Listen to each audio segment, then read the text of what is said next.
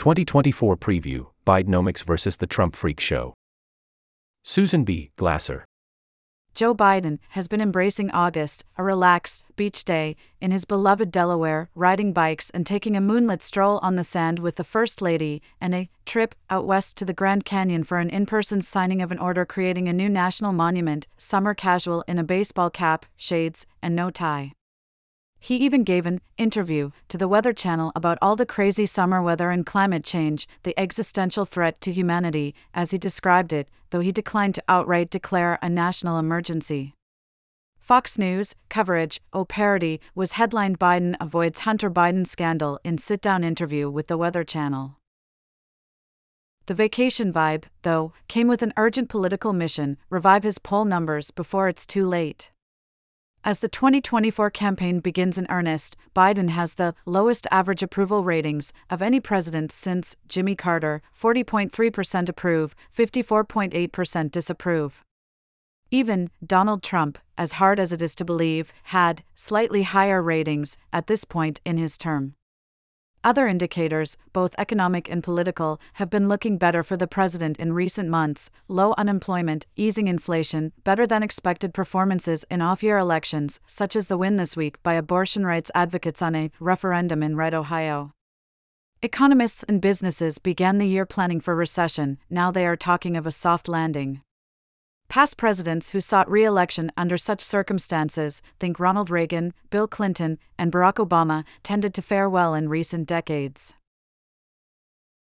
Sign up for the news and politics.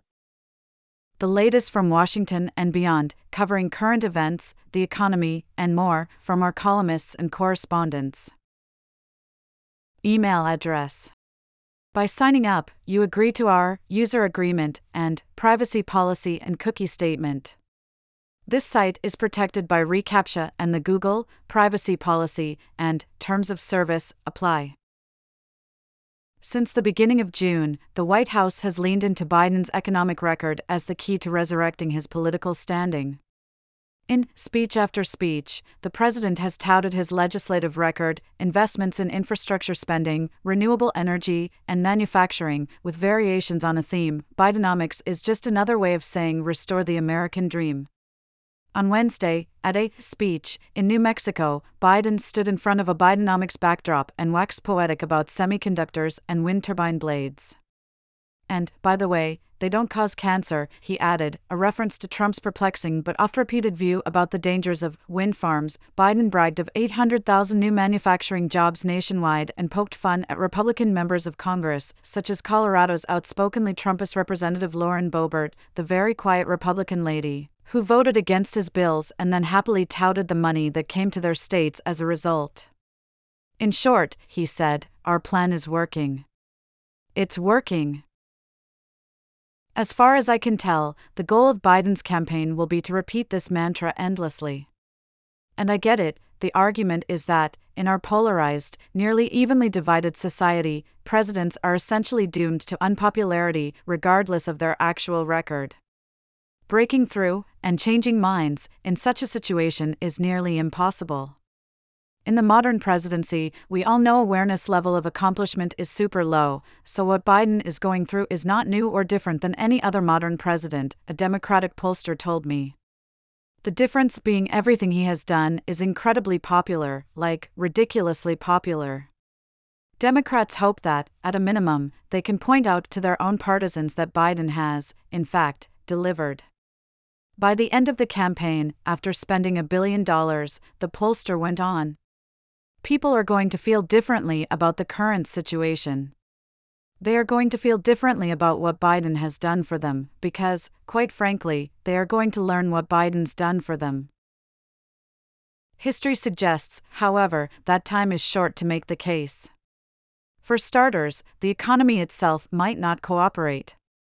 On Thursday, in fact, the July Consumer Price Index numbers were released and showed a slight uptick to 3.2% annual inflation, the first such increase in a year. The country's mood, post COVID, is still dour, and prices for many everyday goods and services remain higher than before the pandemic. A president can't make voters believe the economy is great if they don't feel it themselves, Amy Walter, the editor of the nonpartisan Cook Political Report, told me. Video from The New Yorker.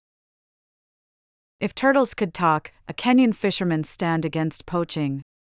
https slash slash www.newyorker.com slash video slash watch slash the New Yorker documentary If Turtles Could Talk a Kenyan Fisherman Stand Against Poaching hashtag insid equals underscore CNE interlude New Yorker underscore by DDFA2BFBA 3 underscore text. That's where Biden's summer feel good tour comes in. Biden, it seems, is not selling the specifics of this or that infrastructure investment so much as an argument that he's actually governing while Republicans stampede back down the path toward Donald Trump. Politics is about contrast, about making choices. Is Biden being too subtle about it? His speeches are, after all, pretty wonky paeans to the unheralded work of the technocrats that Democrats like Biden love to celebrate. Then again, Trump offers an awful lot of contrast. Walter pointed out to me that chaos versus stability was a winning hand for Biden in the 2020 election. Bidenomics versus Trump's never ending summer of indictments is the 2023 update. Trump is certainly playing his assigned role. Since the special counsel Jack Smith announced criminal charges against him for seeking to overturn the 2020 election, the ex president, now thrice indicted, with a fourth expected any day in Georgia, has entered a particularly aggressive new phase of his campaign to return to office. That campaign, as always with Trump, is designed to shock, with wildly intemperate social media posts, overheated fundraising emails, and a few in person appearances heavy on name calling and inflammatory zingers to reinforce his message I may be a crook, but I'm your crook. Vote for me, and we'll get revenge on them all. Chaos is his brand. He's leaning into it. In New Hampshire this week, the 45th President of the United States played along when an audience member referred to Chris Christie, his friend turned Republican rival, as a fat pig while sweating profusely in an unair conditioned hall and led the crowd in chants of bullshit. When discussing the latest charges against himself, since the indictment was brought, Trump has attacked Smith, the judge in the case, and various potential witnesses, including his former vice president, Mike Pence. If you go after me, I'm coming after you, he threatened on his Truth Social platform. Prosecutors immediately cited that threat in asking for a protective order to be filed against Trump. The matter will be hashed out in Judge Tanya Chutkan's Washington, D.C. courtroom in a Friday morning hearing. Trump's temper tantrums after his latest indictment seemed so performatively over the top as to have been calculated. The ex president has a playbook, and this is it go on offense, attack, attack, attack. On Thursday, he warned of Biden, he is a mental catastrophe that is leading our country to hell. Projection has always been one of Trump's go to moves. Yet I am mindful of an observation that Christie, a close watcher of Trump for years, made to me some years ago, arguing that journalists were always getting Trump wrong by making it out as if there were some Machiavellian grand plan that could explain his otherwise seemingly inexplicable behavior. There is no strategy, Christie said. Jeb Bush, another of Trump's failed 2016 rivals, came up with what to me remains the most enduringly correct assessment Trump was a chaos candidate who would go on to become a chaos president. For 2024, that means a race not between Bidenomics and Trumponomics. It's a contest about Biden's wind farms versus a guy who believes, among other wild conspiracy theories, that wind farms cause cancer, between a president who loves to talk about infrastructure and an ex president who only speaks of himself and his grievances. In the end, the difference between Biden and Trump isn't a wonky argument about policy but an existential one about America. Diamond Suit